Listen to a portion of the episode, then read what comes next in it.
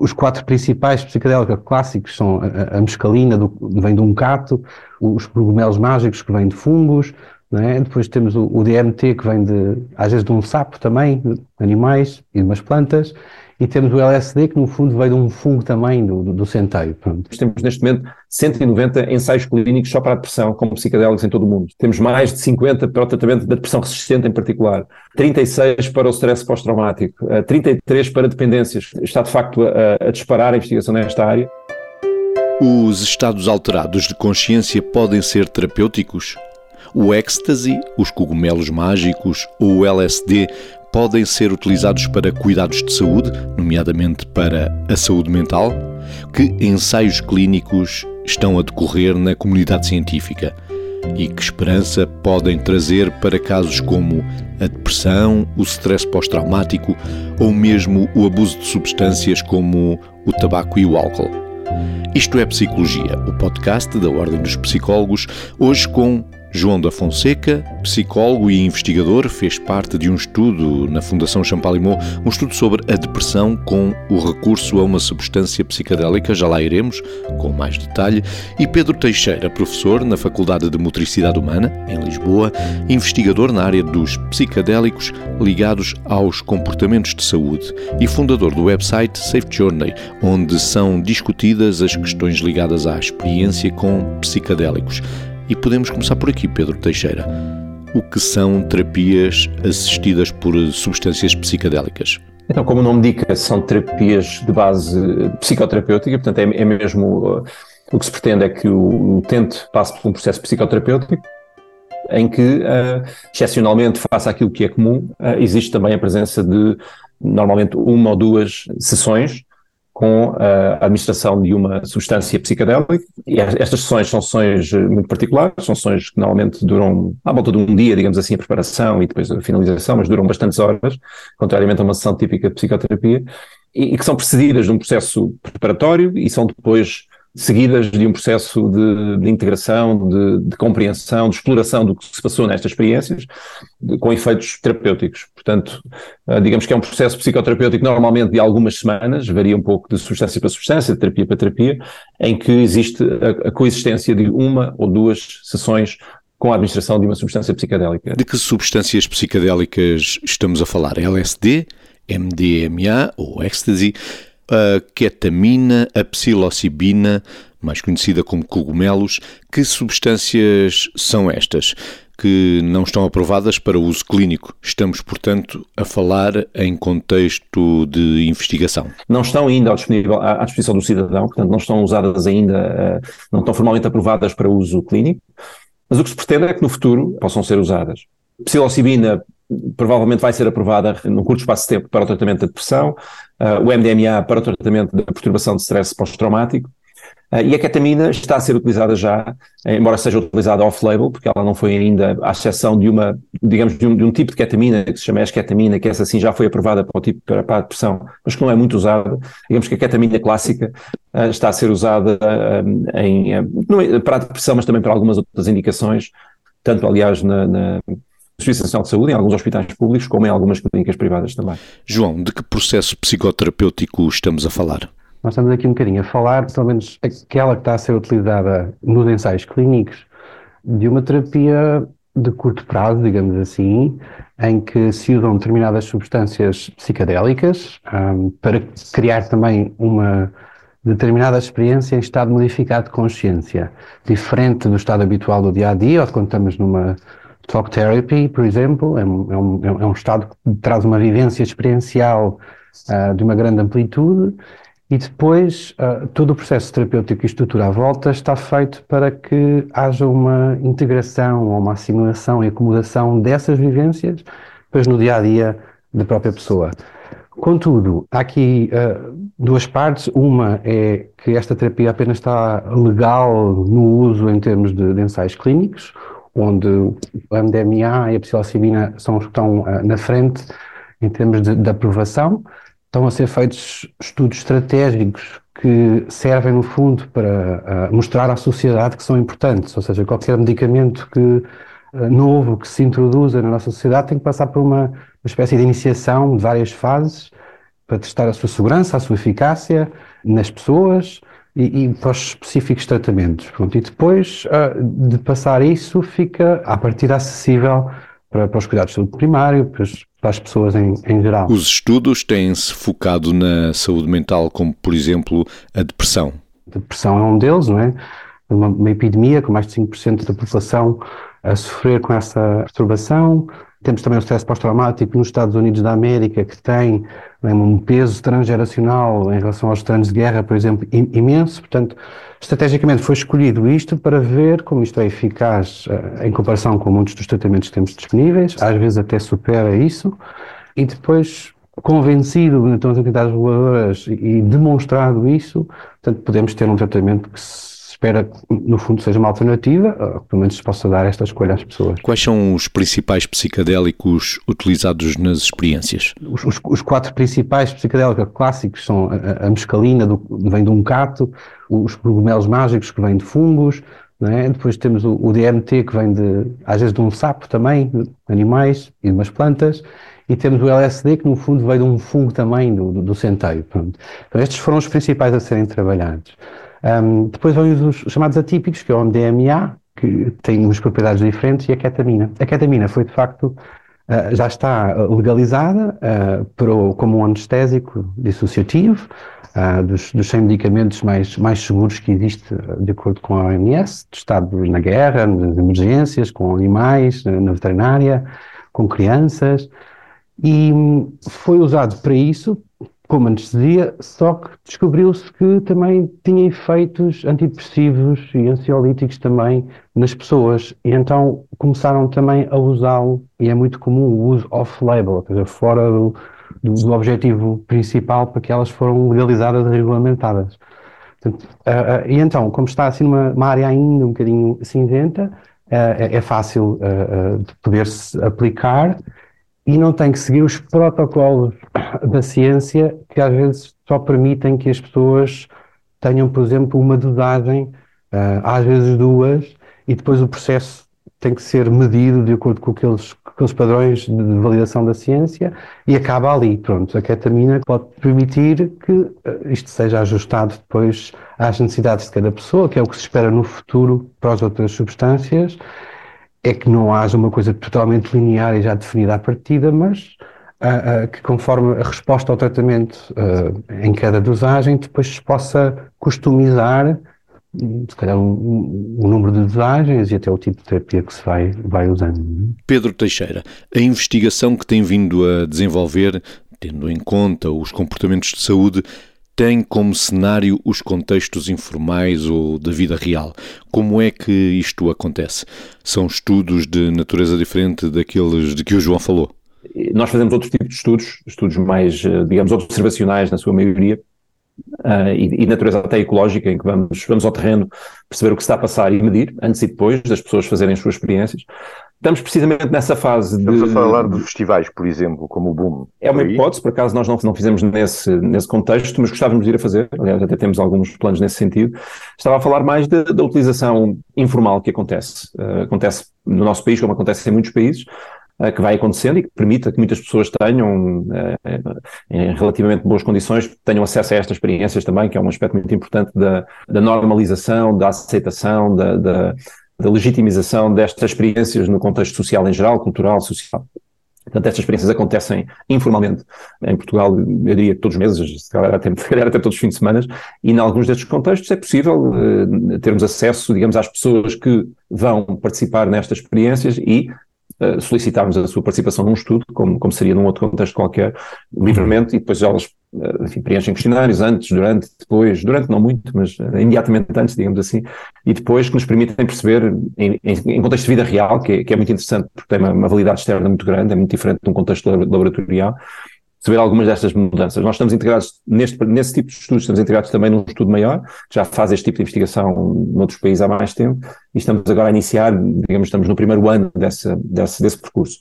Não tem sido muito difícil, os processos, digamos que nós temos a sorte, já estamos numa fase da ciência psicadélica em que ela começa a estar bastante bem instalada, digamos assim, uh, reconhecida, uh, inúmeros centros de investigação por todo o mundo uh, dedicam-se a este tema e, portanto, já não é assim uma área demasiado estranha, demasiado marginal à ciência ou ao centro da ciência, e por isso não tem sido demasiado complicado. É claro que depois cada universidade, cada conselho de ética tem as suas particularidades, mas de uma maneira geral, de uma, de uma maneira geral esta, este tema tem sido bem aceito, porque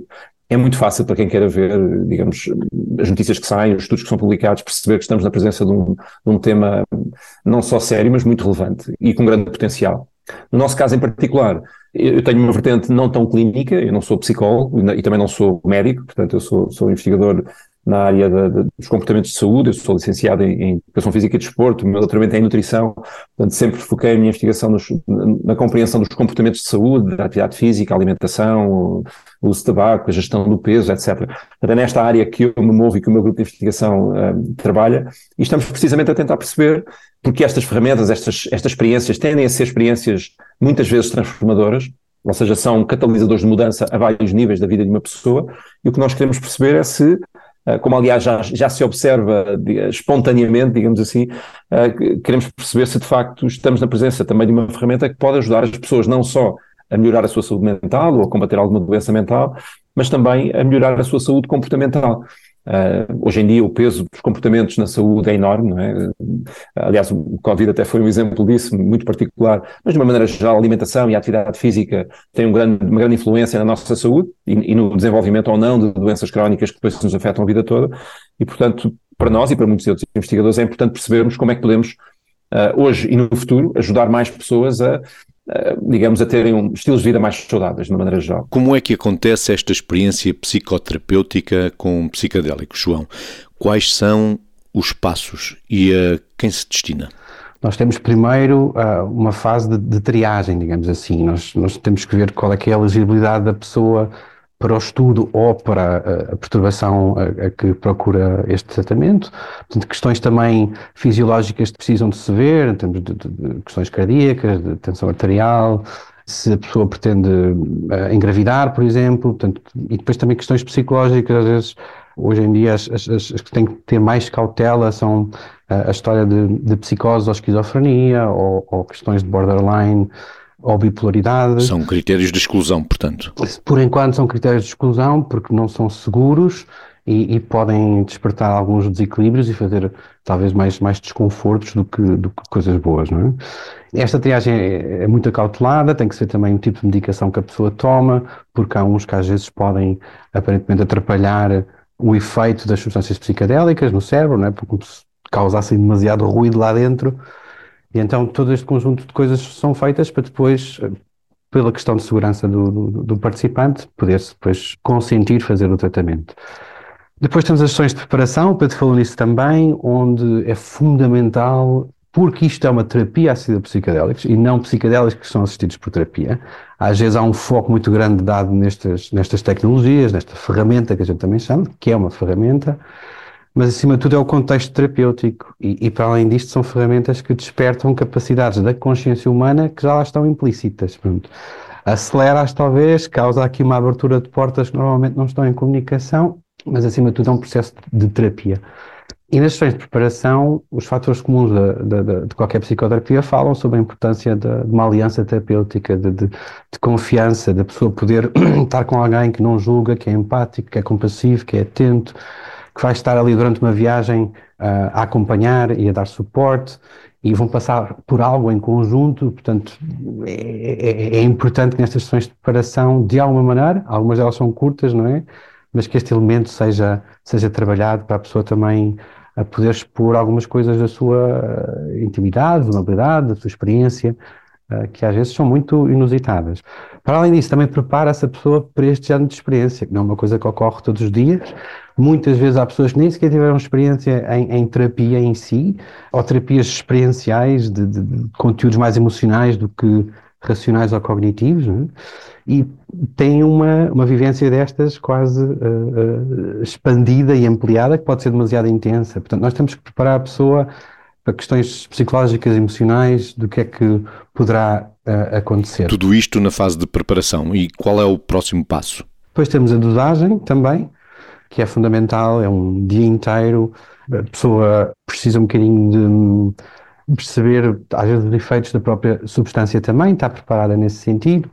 Há todo um setting à volta que ajuda a criar eh, muito mais segurança, ou seja, em vez de ser um ambiente hospitalar ou clínico muito antisséptico, uh, luzes brancas e coisas metálicas por todo lado, portanto a ideia é que se cria quase um outrozinho no sentido de, de, dar reforço à pessoa, segurança, luzes quentes, plantas, obras de arte, cores, portanto, no fundo a ideia é que isto não seja um ambiente hospitalar que pode causar mais ansiedade. E a ansiedade às vezes não ajuda a tirar o melhor partido da própria experiência. Pronto. Depois disso temos as sessões de integração. Pronto, então nas sessões de integração é onde nós de alguma maneira assimilamos e acomodamos aquilo que aconteceu uh, na experiência, tentamos procurar tirar um significado relevante de como é que aquilo pode ajudar a pessoa a ter respostas mais adaptativas à perturbação que a trouxe. E depois espera-se que a integração continue às vezes para o resto da vida. E até às vezes há quem diga que é mais importante do que a sessão de dosagem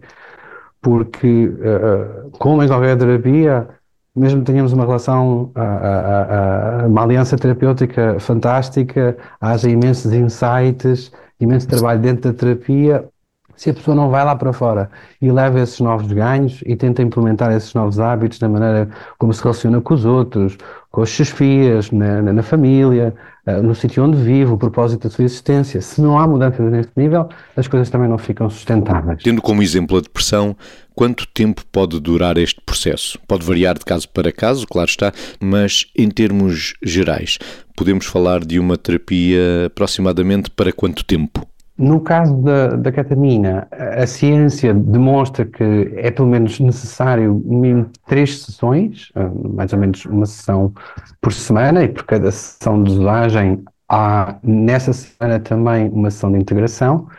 Mas a ideia é que esta, uh, o substrato da ketamina possa assentar dentro do cérebro, quase como se, se vamos pôr água dentro de um território que está seco, uh, se precisarmos lá água, ela não sustém, não segura aquilo. Então tem que se haver assim, quase uma compactar um bocadinho as, as, as sedimentações e então é, é, a, a, estrutura da ketamina tem que entrar nos mecanismos do cérebro e dar este sustento.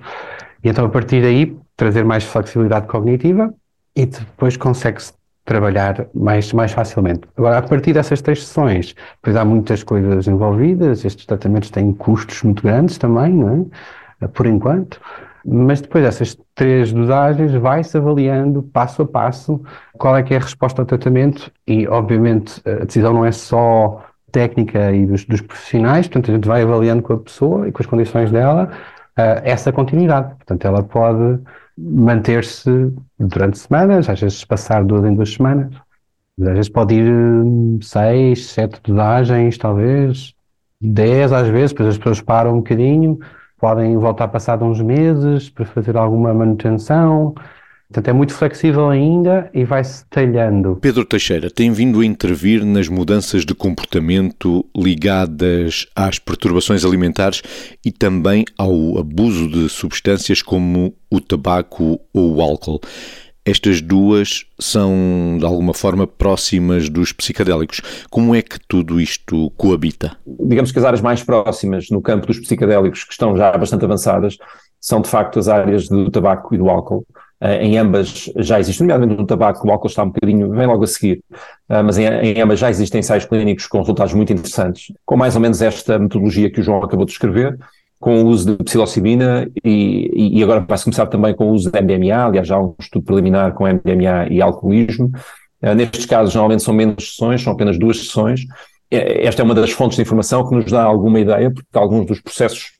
digamos, de autorrelação, processos motivacionais, processos de gestão comportamental das pessoas, têm paralelos nestas áreas, é? no consumo do tabaco, podemos estabelecer alguns paralelos, por exemplo, para a área alimentar que referiu,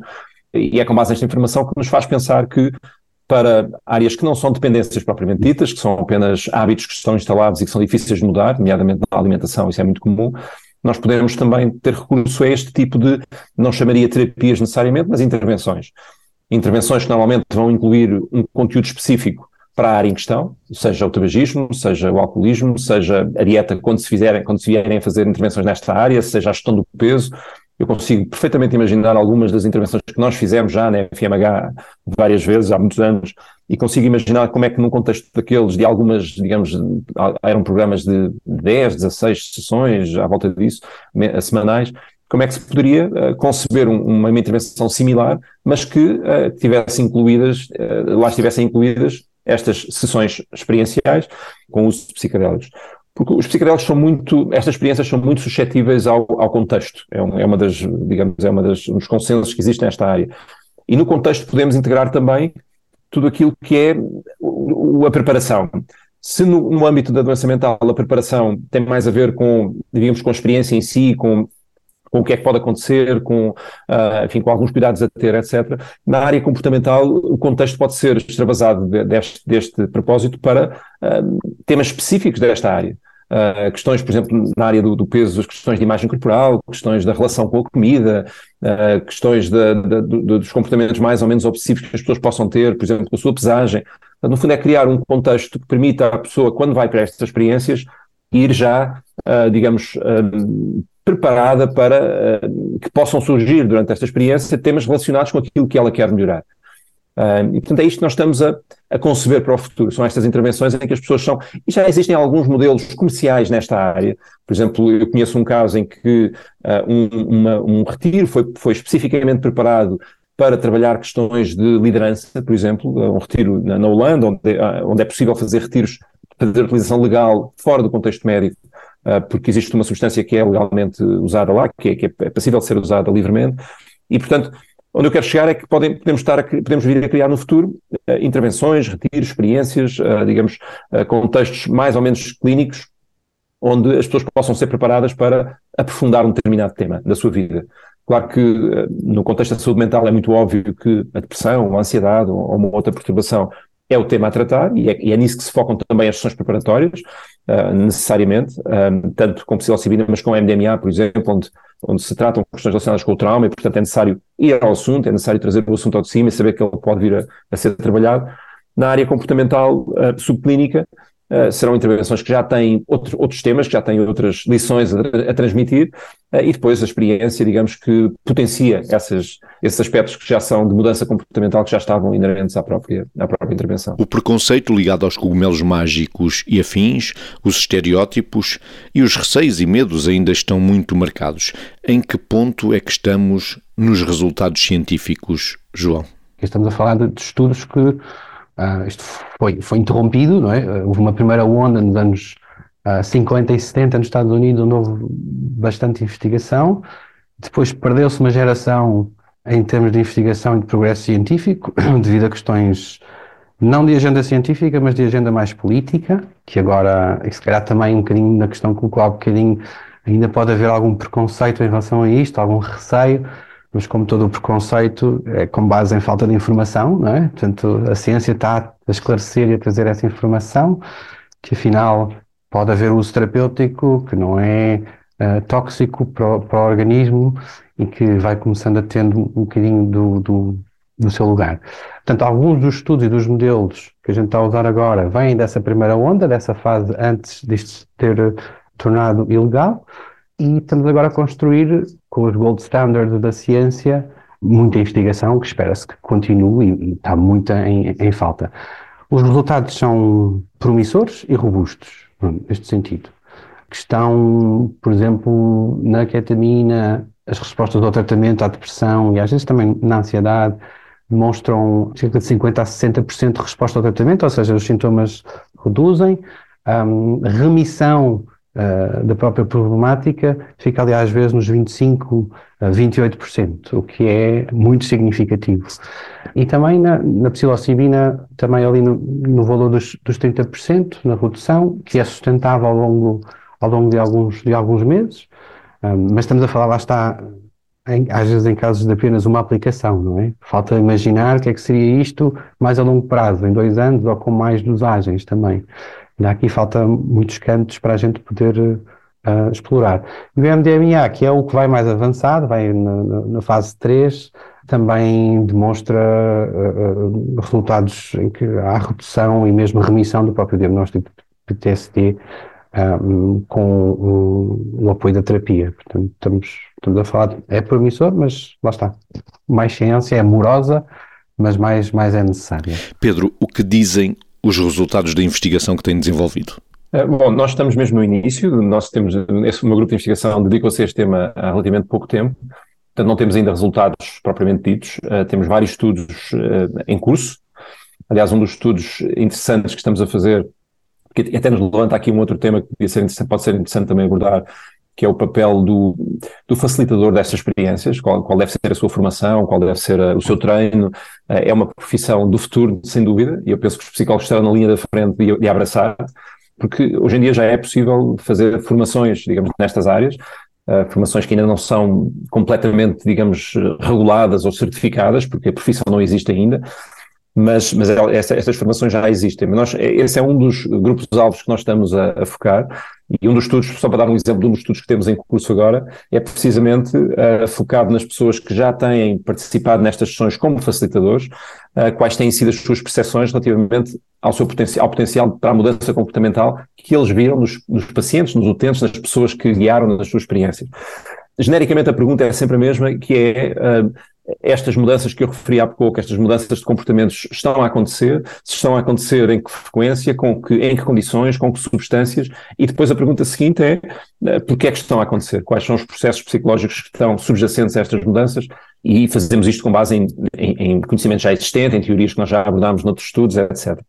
Um outro estudo em que estamos a participar também agora, que é, que é também de caráter descritivo, mas parece-nos importante fazê-lo nesta altura, é, e esse está mais avançado, até já temos alguns resultados preliminares, é quais são as percepções e as atitudes que os profissionais de saúde mental em Portugal, médicos e psicólogos uh, têm relativamente a estas terapias. O que é que eles sabem, uh, como é que eles veem o potencial, o que é que eles acham de, de, de, do tipo de equipas que devem estar à frente destes processos daqui para a frente, e portanto ainda não temos em condições de revelar propriamente resultados finais, mas parece-nos, numa primeira vista, que há de facto uma abertura, e essa também tem sido a nossa, a nossa percepção subjetiva, digamos assim, do dia a dia. Há de facto um interesse crescente grande e, e há uma abertura grande dos profissionais de saúde mental, tanto psicólogos como psiquiatras, a, a acolherem mais esta terapia quando ela vier a, a estar mais bem regulada. Uh, e, portanto,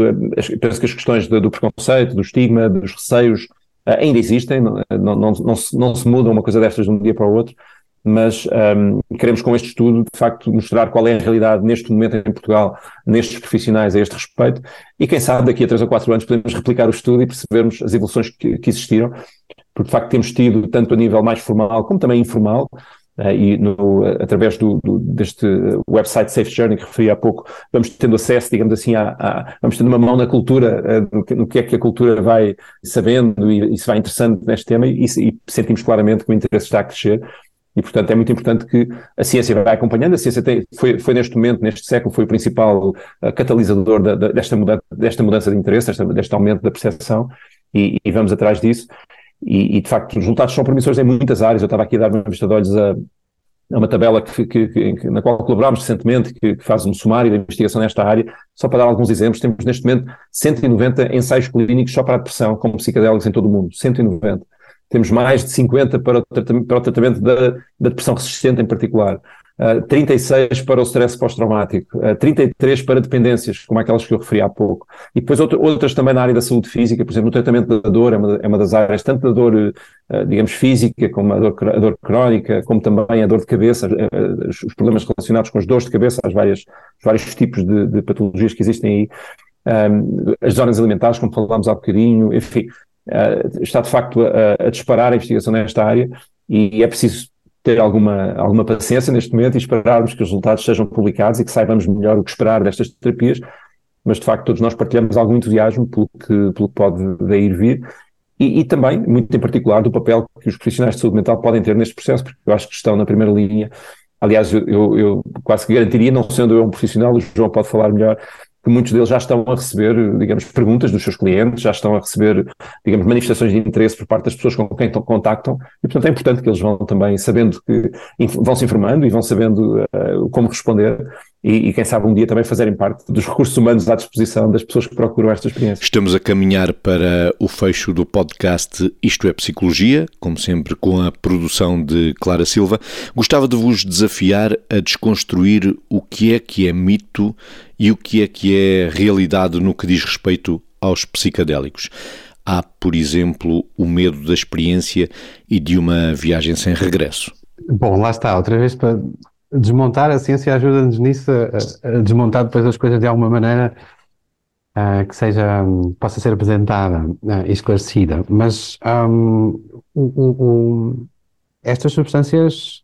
a, a, psicologia também às vezes, e a saúde mental também centrou-se um bocadinho uh, na patologia, não é? Depois houve ali outra altura que também começámos a, a, a interessar-nos comportamentos da saúde, também da, da eudaimonia, ou seja, de, de, um potencial uh, humano que está por se completar e que há também essa tendência dentro de nós. Com as condições ideais, uh, o que esta terapia revela é de facto um estado modificado de consciência muito grande, ou seja, as pessoas têm alterações perceptivas que vão desde ver figuras precisas geométricas, como se fosse a maquinaria de um, de um relógio, conseguem ter processos de sinestesias, onde misturam os sentidos, onde conseguem sentir uma cor, ou ao ouvirem uma música, eh, não conseguem perceber se é a música que está a causar uma experiência emocional neles, se é a emoção deles que está a criar a música. Portanto, há uma diluição entre a separação entre o sujeito e as coisas. Há alterações emocionais também muito grandes, em termos de uma grande amplitude, as pessoas podem sentir amor, perdão, alegria, confiança, conexão, mas depois também podem sentir outras coisas que lá têm dentro, de terror, de desconfiança, de falta de controle ou de confusão. Isto também promove alterações no pensamento, deixamos de ter um pensamento linear, a memória de trabalho às vezes desaparece, é difícil focar só numa coisa, é difícil falar sobre a experiência em si, mas também há processos criativos muito interessantes e fundamentalmente também no meio desta instabilidade saudável, quase um caos saudável, porque isto agita as estruturas da nossa autorreferência dentro do cérebro e faz com que a potencialidade do cérebro quase que como uma flor que se expande e que abre. Então, várias áreas ligadas à memória, à emoção, à biografia, aos eventos significativos, tudo se mistura ali dentro de um ambiente terapêutico contentor e é uma coisa que a pessoa não está minimamente à espera, é como se fosse um sonho, digamos assim, que é coreografado pela nossa consciência e traz um conjunto de, amplifica um conjunto de, de, de, questões e de conteúdos psicológicos que temos cá dentro, com menos defesas. Portanto, para quem não está preparado, isto pode ser terrivelmente ansiogénico e, e assustador e assemelhante a uma espécie de loucura. Mas aqui a ideia é que isto vai criar uma reestruturação das nossas crenças, dos nossos sentidos. E em condições ideais, isto promove às vezes uma visão da ligação entre as coisas, ah, de uma interconectividade, as pessoas também revelam maior consciência, maior altruísmo, maior consciência pela natureza. E durante este processo, poderia chamar quase uma espécie de loucura criativa, mas é o agitar, como se fosse um agitar de um globo de neve, que depois permite, se eu pudesse usar isto metaforicamente, quase como adultos, pudéssemos ter acesso a um cérebro de criança que não está especificado, que não tem as marcas do trauma da vida, não tem os condicionamentos culturais, do que é que é certo, do que é que é errado, e está numa relação de abertura imensa e imediata com ela própria e com o que está à volta dela. E todas estas sensações e emoções acontecem em ambiente protegido. Exatamente, contentor, pessoas que têm consciência do que é que se está a passar ali dentro, de alguma maneira, ou pelo menos alguma referência, que têm um cuidado brutal, porque a pessoa está num ponto eh, de sustentabilidade e de abertura e de vulnerabilidade, que é importante. Embora aqui a gente esteja numa cultura em que chegar em primeiro lugar, o mais competitivo e o mais forte parece que é valorizado, mas dentro da terapia, dentro dos processos de adaptação, a vulnerabilidade para a intimidade, para a mudança, para a adaptação a uma nova situação é fundamental. Então há este processo que é, que é criado, que é fomentado, e há também a noção de que dentro de nós existe um, um, um aspecto propulsor, curador, o que eles chamam de Inner Healing Intelligence, por exemplo. Portanto, quando nos magoamos fisiologicamente, o que a gente pode fazer em termos de, intervenção é, é, é limpar a ferida, desinfetá-la, protegê-la, mas depois é o corpo, por si próprio, e isto a medicina nem consegue explicar ainda, como é que na totalidade ele depois consegue encontrar essa cura e regenerar. Agora, a ideia é que dentro da nossa psicologia também, isto vai buscar conceitos antigos, isto não é só fisiológico, isto não é só mecânico, também em termos de psicologia, em termos de emoção, em termos das pegadas da nossa vida, do sentido da nossa existência, também há aqui qualquer coisa que, se for dada às condições ideais, se pode expressar. Portanto, passa por, uma, por um sair da norma, da nossa gaiola, que às vezes está muito ligada a uma repetição de comportamentos e de pensamentos e de emoções que causa também essa, essa perturbação. Portanto, é preciso um bocadinho de uma forma segura, mas é preciso um bocadinho sair daí, ter essa experiência e depois regressar. E a ideia é esta: depois do efeito sair do, do cérebro, do, do corpo, aliás, o corpo, se calhar, mais um cérebro inteiro. Depois o efeito desaparece e a gente volta onde estava e voltamos com uma nova experiência dentro de nós que depois pode fazer a diferença aos poucos. Há um, um estudo muito conhecido de médicos que, que, comparou, e penso que isso responde à pergunta, eu devo dizer que as perguntas mais frequentes do público em geral, a propósito de mitos sobre substâncias uh, psicadélicas, são precisamente este que referimos, que é o medo de o medo de não voltar ao nosso estado normal, portanto, o medo de ficarmos perdidos para sempre num outro estado alterado e não voltarmos. Isso o João já respondeu de alguma maneira. Uh, e o outro medo é o medo da dependência. É, é quase, é, é, quase um contrassenso para as pessoas poderem pensar em substâncias psicoativas que não causam dependência. Há um estudo muito importante a propósito destes dois, destes dois riscos, digamos assim, há um, estudo muitas vezes citado que usou um processo de pesquisa de, de, de, especialistas, portanto foram entrevistados, não me lembro, dezenas de especialistas na área das substâncias psicoativas, das drogas, e for, foi comparado o potencial de, de risco para a saúde do próprio e dos outros de um conjunto de mais de 20 substâncias psicoativas, entre todas aquelas que nós conhecemos, e foi muito interessante verificar que estas substâncias psicodélicas estavam claramente entre as menos perigosas. Aliás, a psilocibina era a menos perigosa desta lista completa, que devem ser umas 25 substâncias à cabeça estava o tabaco e o álcool. João e Pedro, agora mesmo, mesmo para fechar, onde é que podemos encontrar informação credível sobre as terapias com psicodélicos? Eh, em português e em Portugal temos, já começam a aparecer alguns sites de referência nesta matéria. Há três que me vêm imediatamente à mente. Um já falámos, que é um no qual eu estou envolvido, que é o Safe Journey, que é um website de divulgação de conhecimento uh, para o público em geral. Há duas outras organizações que trabalham nesta área, já, já, uma delas já há bastante tempo, outra é mais recente, mas de uma forma muito consistente. Uma delas é Cosmic Care, trabalha sobretudo uma perspectiva de redução de riscos do utilizador e tem uma grande experiência já nesta área, mas tem um site muito interessante com muita informação disponível, sobretudo precisamente para minimizar, reduzir o risco e, e promover a saúde de pessoas que utilizam substâncias. E a outra é, uh, é o site de uma, de uma, de uma sociedade científica chamada Space, uh, é fácil de encontrar online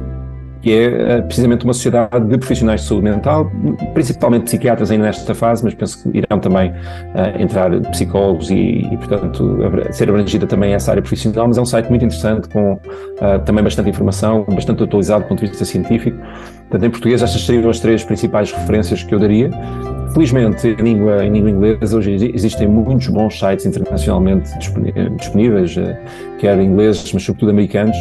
sites com uma grande qualidade jornalística eh, e que vão atualizando todo o conhecimento nesta área, portanto, não, não, não, não, vou citar nenhum em particular, é muito fácil. Aliás, eles estão, através do Safe Journey, é possível chegar a todas estas referências, porque todos os, todas as referências principais têm lá um artigo dedicado e as pessoas podem decidir por si mesmos. Portanto, talvez possa ser um bom ponto de entrada o, website Safe Journey, mas existem outros recursos. Não há razão, realmente, hoje em dia, para as pessoas não se informarem devidamente, porque já existe bastante informação. Um livro também que temos já traduzido para português, que é o How to Change Your Mind, portanto, Como Mudar a Sua Mente, do Michael Pollan, no fundo, ponto seminal e fulcral também para legitimar isto em termos mediáticos. Mais para os psicólogos também há um, um livro muito recente de um, de um terapeuta uh, espanhol que trabalha com a MAPS, e trabalha com a Compass, e trabalha com várias, várias entidades que estão a fazer ensaios, que é o Psychedelic Integration do,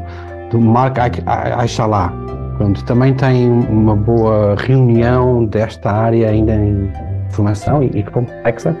mas está lá muito bem estruturada sobre como é que se processa este tipo de, de, terapia. O livro How to Change Your Mind, que o João referiu, uh, está agora disponível numa, num, documentário de quatro partes na Netflix. Está extremamente bem feito. Eu penso que, em, eh, em, termos de vídeo, talvez seja o melhor programa alguma vez feito sobre, este, sobre esta temática, porque fala da ciência, mas também fala na perspectiva do, na perspectiva do testemunho pessoal das pessoas que passaram por esta experiência. Nós, nós temos também aqui, só para, para adicionar, também o, o Fantastic Fungi, também é muito giro, está na Netflix